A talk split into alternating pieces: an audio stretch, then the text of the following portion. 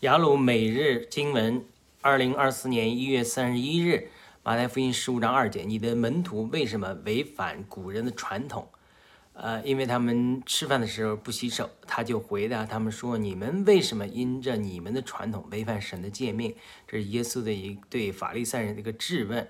这个传统啊，呃，最影响我们认识神。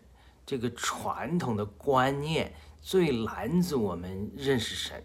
当我们对传统的观念的固执，对人的传统的这个呃呃恐惧，会严重的捆绑我们思维的开放和接受神新时代的引领。